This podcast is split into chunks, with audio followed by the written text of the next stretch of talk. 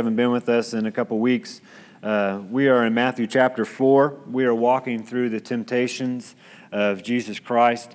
And uh, what we're doing is we're seeing uh, how Jesus was tempted and, and how he can relate to us or sympathize with us, what the writer of Hebrews tells us, in our weaknesses. He went through every temptation, yet he overcame because uh, we can't. We're weak. We fall to temptations daily. Uh, moment by moment at times. And so a couple weeks ago, we started just building context, understanding the temptations, understanding what led up to the temptations, what they represent, why Jesus was tempted. And last week, we looked at the very first temptation.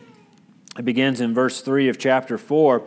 And we see that the devil came to Jesus and first began uh, stirring up doubt, uh, asking questions uh, concerning the Word of God and God's purpose for Jesus Christ and Jesus Christ's identity as the Son of God. And it's the same attack that Satan's going to bring in our life, is to make us doubt uh, God's Word, uh, to make us question it, to make us uh, wonder is it relevant? Is it really something I need to apply to my life? To make us question God's purpose for our life and what God is doing in our life and where He is taking us, and, and at times to, to make us even think that we're in control of it. And finally, uh, to make us question our, our identity, not just as children of God, but as individuals, as people made in the image of God. You look in the world today and you look at teenagers and even adults and how Satan is attacking people and their identity and, and how who they feel they are, or who they feel they should be, or what they think they should be doing, or how they think they should look. Satan is, is after you. He's after me. He's after all of us. He's after us whether we are children of God or not. Um, because he wants to kill you, he wants to steal your life, your joy, your peace. Ultimately, he wants to destroy you. He wants to destroy not just you, He wants to destroy your family. He wants to destroy your kids. He wants to destroy your future family, destroy your reputation. He has an agenda. And so we're walking through these temptations to see how He brings these temptations into our own life and, and how we can uh, combat them or overcome them. So if you have your scripture with you, uh, we're going to begin in verse 5 uh, this morning in chapter 4 of Matthew.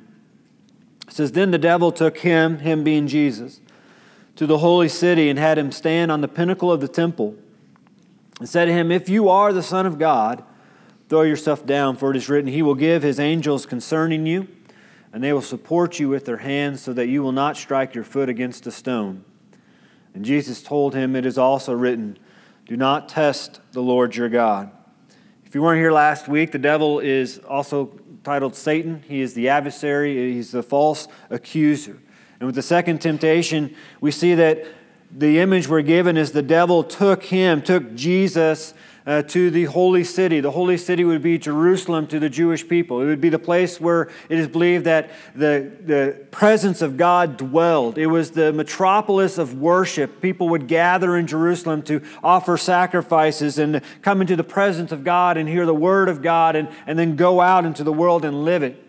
Well, Satan takes Jesus and he puts him at the pinnacle, which is the very top of the temple. So you're able to overlook all of Jerusalem, which is the holy city. The Jews believe it to be the holiest of all cities on the face of the earth. And they're about 180 feet above ground, looking over all of what would be the representation of God's people. And as he takes him there, he brings his favorite two letter word, and that is if. If you are the Son of God. He said it in the first temptation, he says it in the second, and he'll say it in the third. It's a, it's a word that is meant to come into our life and make us doubt. It's, it's to taunt what God has already spoken into your heart, what God has already revealed to you. It's to make you question can I really believe this? Can I really place my faith in this? We also need to keep in mind that Satan did not come and approach Jesus when Jesus uh, was full uh, God, but when he was revealing himself as human. He had been fasting for 40 days and 40 nights. He was hungry. He appeared to be at his weakest moment in his human state, and so he comes and attacks God at that moment. And he says, If, if you're the Son of God.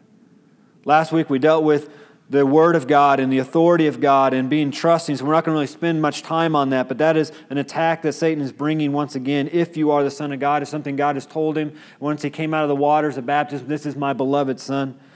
This particular temptation now deals with doubting the love of God, doubting the faithfulness of God, and doubting the Word of God. See, Satan wants you to doubt God's faithfulness in your life. He wants you to doubt whether you, you are loved by God and whether God could truly love you knowing your past and knowing your history. Before we jump into this, there's two things I want us to understand in a biblical arena. It's the word temptation and the word test. In the Bible, they, they play in the same arena or play in the same place, but they have two different meanings altogether. Temptation is something God will never do to you. He will never bring a temptation into your life. That temptations lead to evil, and God is not evil. The book of James tells us that. But temptations are something that God will allow to come into your life. The goal of a temptation is to entice you, to pull you away from doing something obedient to God and showing the love of God to other people. A test, on the other hand, is something that God does bring into your life. See, God will bring a test in your, into our life in, in order to prove or approve our faithfulness and our truthfulness and our character according to the Word of God. The root of a temptation is to come and to make us doubt those things. Can, is God truthful? Is God faithful? Is God someone I can rely upon? Is God someone I can love? And even though we may go through temptations physically and spiritually, the goal of the temptation is to make it a direct attack on God. We may have to endure them, but the attack is on God. See, Satan cannot approach God in his full power and holiness, but he can take you on. He can take me on. He can make us fall. He can make us mock God by the way we live our life and decisions we make. But the Bible reveals that the only way Satan can do this is if God gives him permission. See, you look in the book of Job, and Satan had to go to God and ask for permission to bring the temptations to test Job's character. And it was there that God granted that permission. So the temptations that come in our life are when God has opened the door, given Satan permission, given the demons permission in order to test our, our faithfulness to the Word of God, in order to test our obedience to God, in order to test our love for God. That's why Paul writes, He will, He being God, will not allow you to be tempted beyond what you are able. So God trusts us a lot, doesn't He? Temptations are something that allow us to build our character and our faithfulness and, and, and allow us to grow in the faith.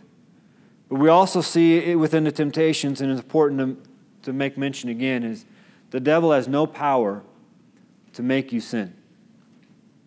He has no power whatsoever to make you sin. He tempts you, and then we are in me, and we fall into it. It is our free gift of free will that allows us to either sin or not sin. The simplest definition of sin, which is the goal of temptations, is to obey the devil. So when we sin, we are making a choice to either obey God or to obey the devil. And when we fall in those sins, we reveal that we're obeying the devil. Now, with the first temptation, Satan comes and he says, If you are the Son of God, Throw yourself down, for it is written, He will give His angels concerning you, and they will support you with their hands so that you will not strike your foot against the, against the stone. And that just doesn't seem fair to me.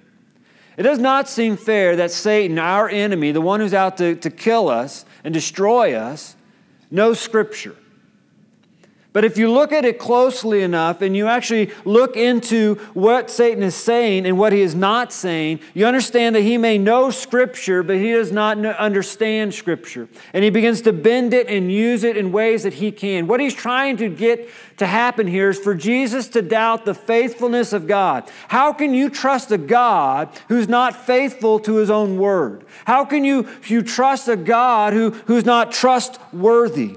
And if you turn with me to the book of Psalms, chapter 91, this is where Satan brings this scripture. In Psalm 91, verse 11 through 12, it says, For he, speaking of God, will give his angels, his, his angels orders concerning you. That's what we just read in Matthew. But the end of verse 11 says, To protect you in all your ways. Satan omitted that. He did not say that part. And there's a reason for that. Verse 12 goes on, they will support you with their hands so that they will not strike your foot against the stone. The phrase in which Satan omits there in Psalm 91 at the end of verse 11 is an important passage within the context of this verse. In Psalm 91, it's speaking of God's faithfulness, how God will protect his children, how God will provide for his children, he will support us. The key to the passage, which Satan omits, is that God will be faithful to his children who are faithful to him. That God will hold you up, He will protect you, He will guard you, He will be with you when you are in the will of the Lord. When you are living in obedience to God, when you find the Lord as your refuge, when you dwell in His presence. We do that today by dwelling in the Word of God and, and His people. And so when Satan brought this temptation, omitting that, he's omitting it because he knows if Jesus falls us, he cannot live out this truth of the Word of God because he's not dwelling in the will of God. He's not being obedient to that. See, Satan, he likes to misquote Scripture, and he's doing it all across this nation where there's things that sound biblical, and even times that people are using Scripture for their own benefit. We talked about a few of those things last week in phrases that sound biblical but really aren't. But Satan ups, up, ups his game. Many of you probably have heard this verse For I know the plans I have for you, the Lord declares. Plans for well being, not for disaster, to give you a hope and a future. It comes out of Jeremiah 29 11. In the, in the Christian Standard Bible, it says well being. In some other translations, it has welfare or prosperity. And so some people take that verse in, in Jeremiah 29 11 and say, Look, this is why we know God wants us to have money. He wants us to be rich because God has plans for our welfare, for our prosperity, for our success. But that's not what the passage is saying in the context. In the context of Jeremiah 29, God is speaking to his people, the children of Israel, who are in bondage. This is a point in Jeremiah where it's, it's changing the tone of the book. Where Jeremiah is the wailing prophet, now God is speaking a message of hope. That even though you're in the midst of this captivity, even though you're in the midst of persecution, even though you're in a land that is not the land I promised you, because of the sin you have done, you put yourself in this situation. I called out to you, I cried to you, and you continue to rebel. You continue to go against my ways. And in the midst of this difficulty, I still have a plan for you and it is for a well being. That word in the Hebrew does not mean that God's plan for Israel is that they would be wealthy and they'd have gold upon gold. It means that He, is, he has plans for their physical well being, their physical health, and all things that matter with their physical health. That, that, that includes food, that includes the means to be able to buy stuff. Now, what we can take from that passage and what we compare it to the rest of Scripture is God does have a plan for us. He does have a purpose for our life. But it's not for us to be tied to this world with the hopes and dreams of this world, but to be in, inside of the next. Another passage that many take out of context, and as we celebrate Father's Day, I've heard this used many times. comes out of Proverbs chapter 22. It says, Train up a child in the way that he should go, and even when he is old, he will not depart from it. And I've heard parents use this passage saying, This is why I make my kids go to church. This is why I make my, my kids go to youth group. This is why we're here today because I'm training up a child in the way he or she should go. But the context of the passage is upon the parent. To train your child in the ways of the Lord doesn't mean you just take them to church. It is that the mom and dad or parental figure in that child's life would be the primary trainer they would be the one that is teaching the spiritual truths of God into their life and into their heart. It isn't to say, Here, here's, my, here's my student, Jason. I can't do anything with him. You do it. It isn't to take them to children's church and say, I, I don't know what to do. You, you fix them. In my time in youth ministry, my time in children's ministry, I had so many parents that were so baffled, like, I don't know what's wrong with them. So you take them for an hour or two a week and you fix it. The problem was not the kid, it was the parent. The parent was preaching one thing in their life, telling them they should be doing this in their life, and the parent was doing the exact opposite. There was no training in the home. Another thing about this is people hang on to this and like this is an, an eternal truth that if I take my kid to church, if I teach them the Word of God, if I read to them the Word of God, if I play the wind or K-Love all the time and, and they're hearing music, Christian music all the time, then they're going to be a godly person when they grow up. The thing about Proverbs, it's a book of wisdom. And so in the book of wisdom of Proverbs, there are eternal truths and then there are general truths.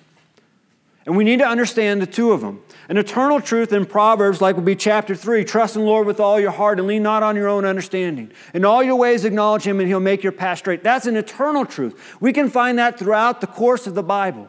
But this particular passage is what's known as a general truth, meaning that when we apply the principle, it will generally come to fruition that the child will not depart from the ways of the Lord.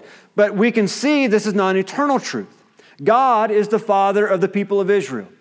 Look into the Old Testament, you have God physically training his children, physically discipling and disciplining his children, physically telling him them the word of God. And what did the children of Israel do? Some of them got it.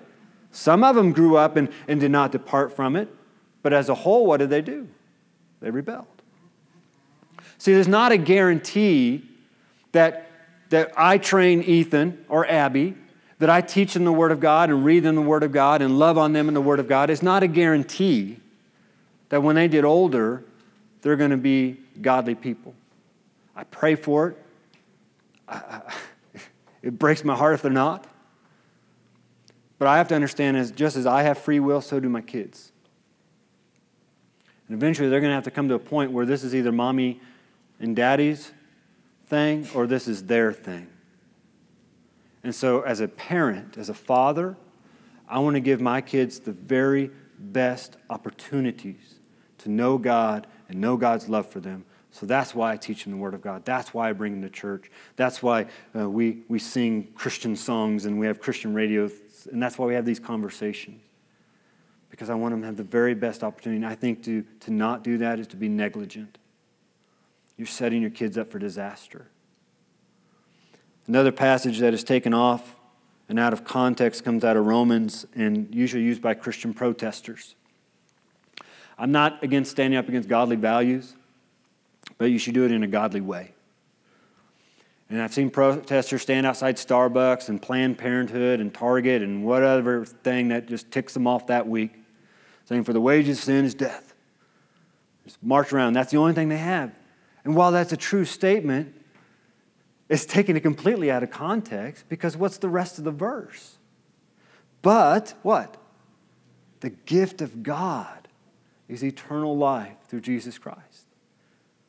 And they're all doom and gloom.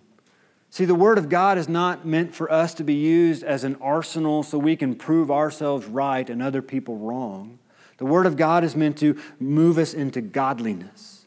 It's to move us to this place where we are more godly than we were before to take on the image of Christ.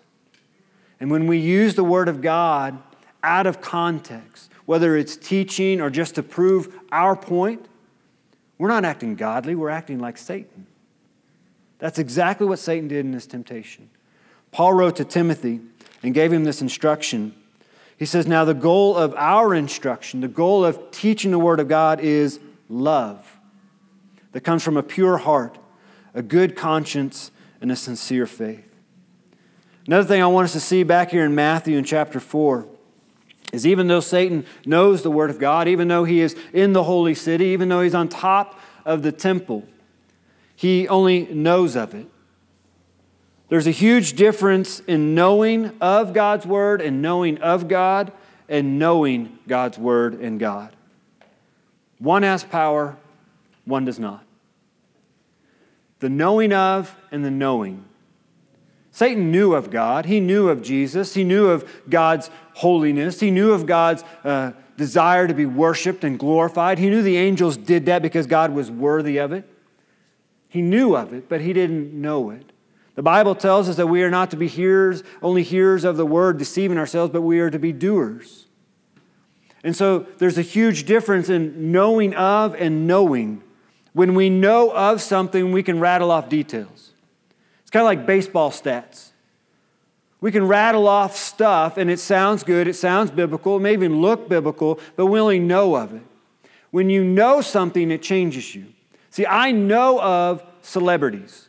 I can rattle off some of the most nonsense stuff concerning celebrities. I know of them, but I don't know them. But I know my wife.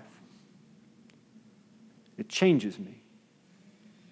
It, it impacts me, it, it, it changes how I look at things. The devil knows of the power of God, he knows of the faithfulness of God, he knows of the love of God. He's seen it played throughout eternity, but he does not know it personally.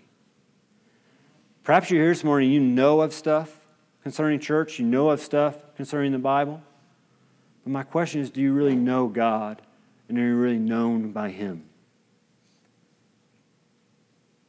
When we know of something, it's only information. But when we know it, it changes us. The Bible tells us back in this temptation, Satan brings out Scripture. And how does Jesus respond? Look at verse 7. It says, Jesus told him, It's also written, Do not test the Lord your God. I want you to notice, Jesus doesn't argue with him.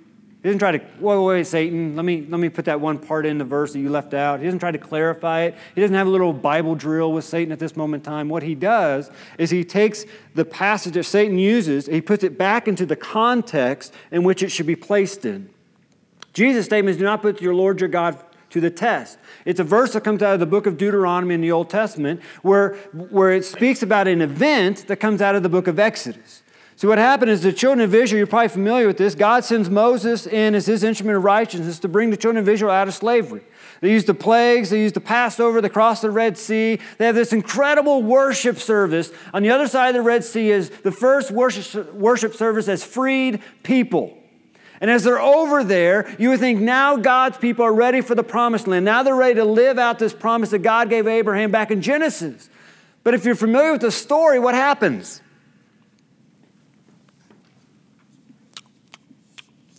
Sure is thirsty on this side of the river. Mm. Man, we should have stayed in Egypt. So much better. So much better. We had water to drink.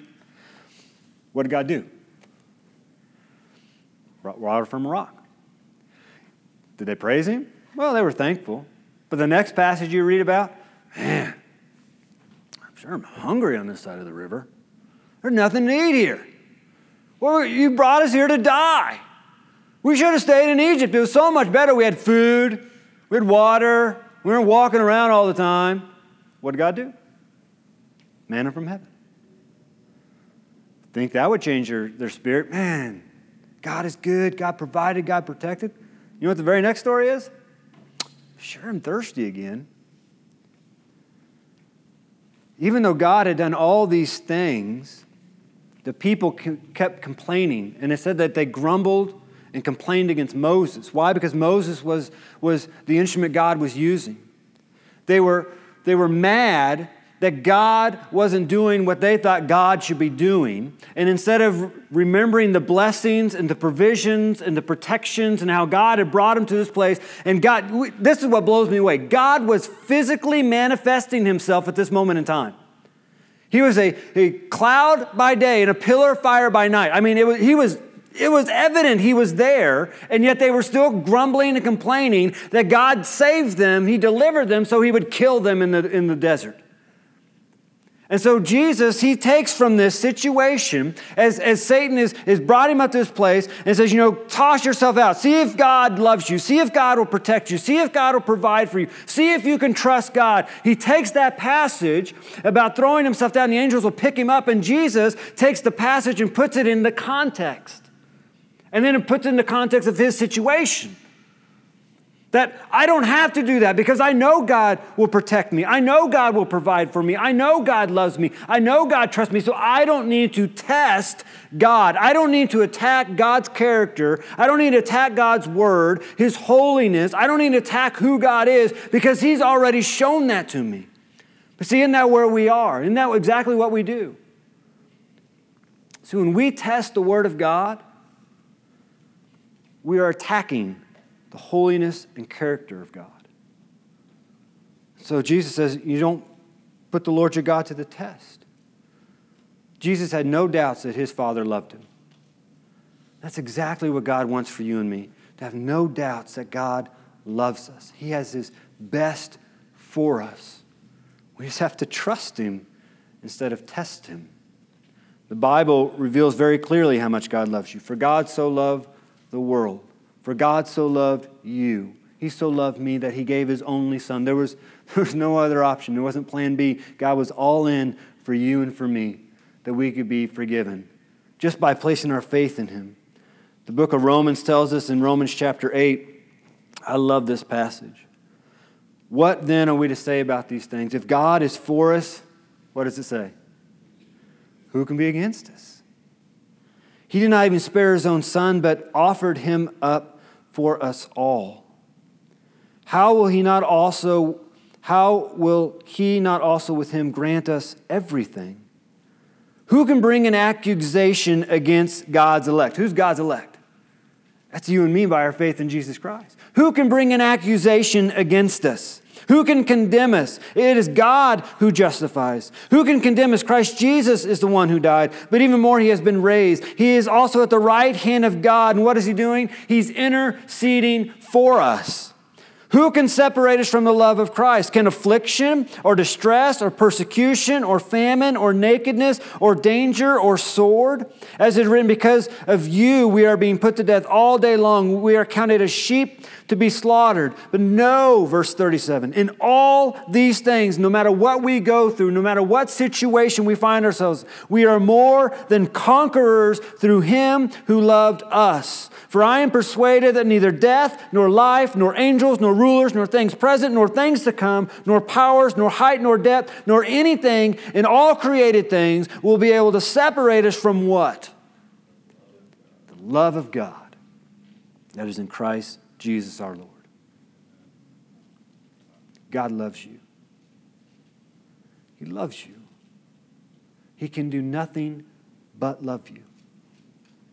Bible says God is love. And you know what his love is directed towards? You. Jesus didn't have to doubt that. He knew it. He had experienced it, he'd heard it, he heard God proclaim it. Every time we gather on Sunday morning, this is what God is proclaiming.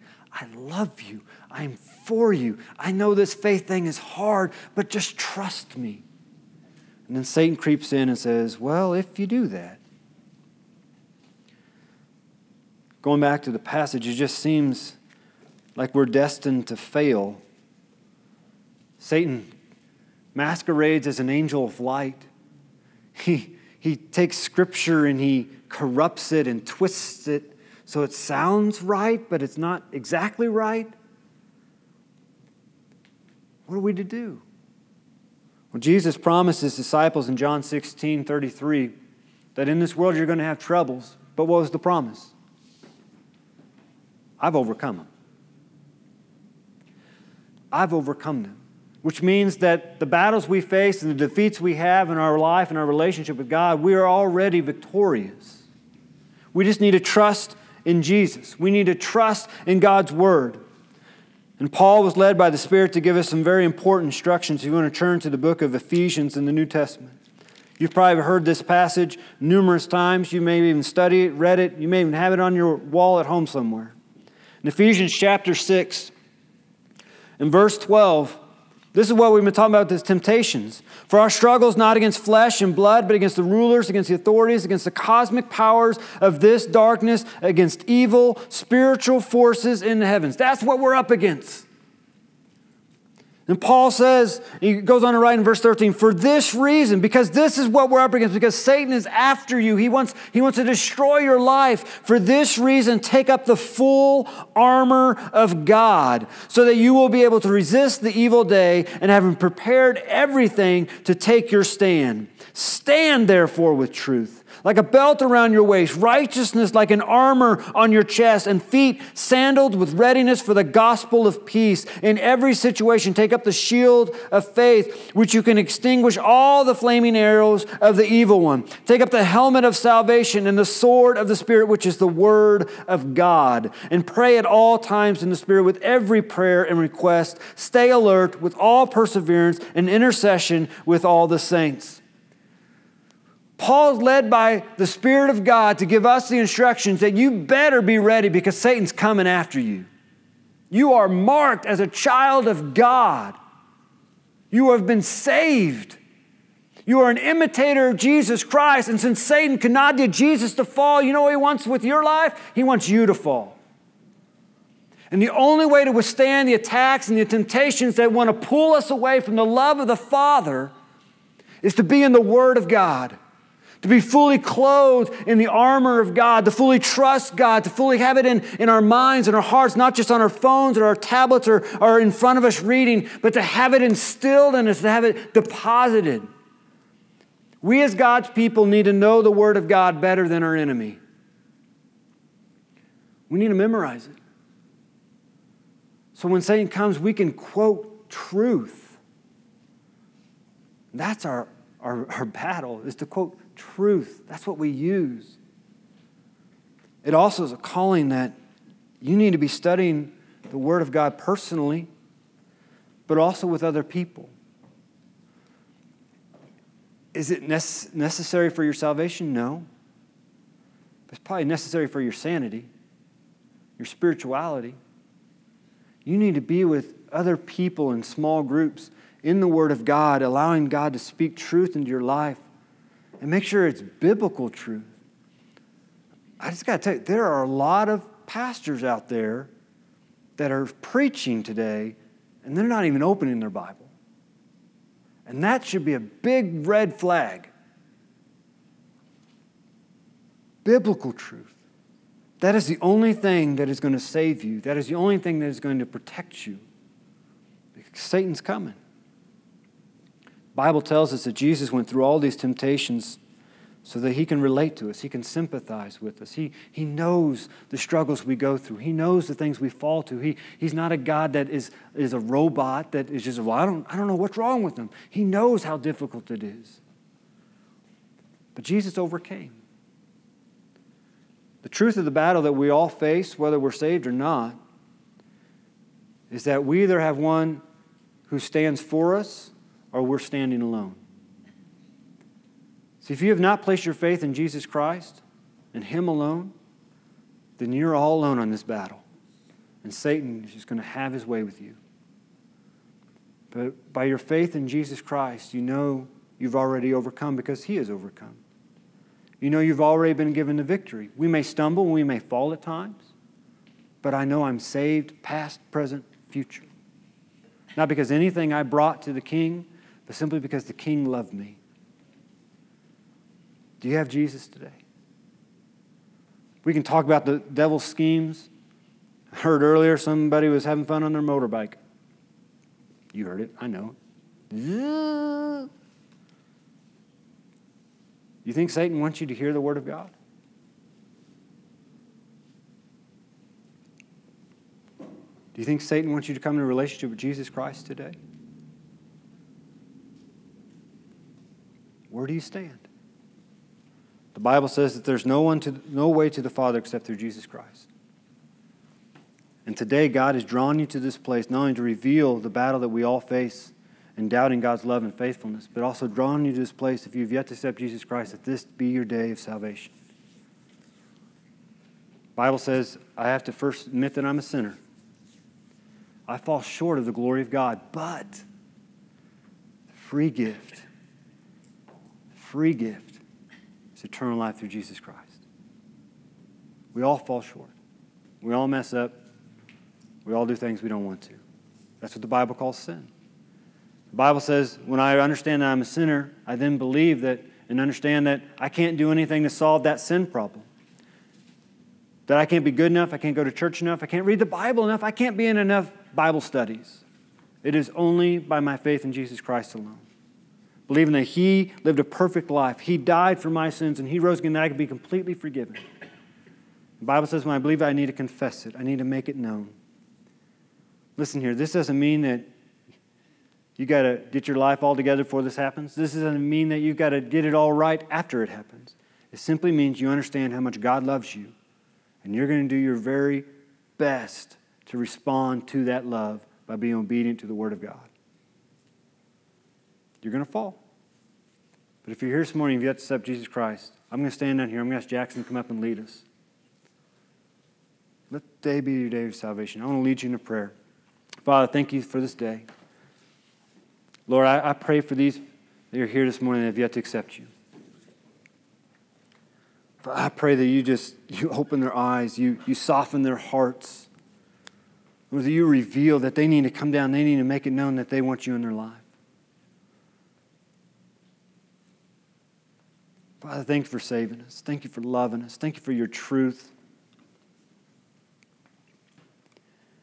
Father, forgive us those times we doubt it. Forgive those times where we don't, we don't trust you. Where we make you so small and put you on our level. Forgive us those times where we doubt you love us. When we go through difficult times, when we wonder where you are or why you're letting this happen, Lord, forgive us when we doubt your love for us, when your word clearly says how much you love us.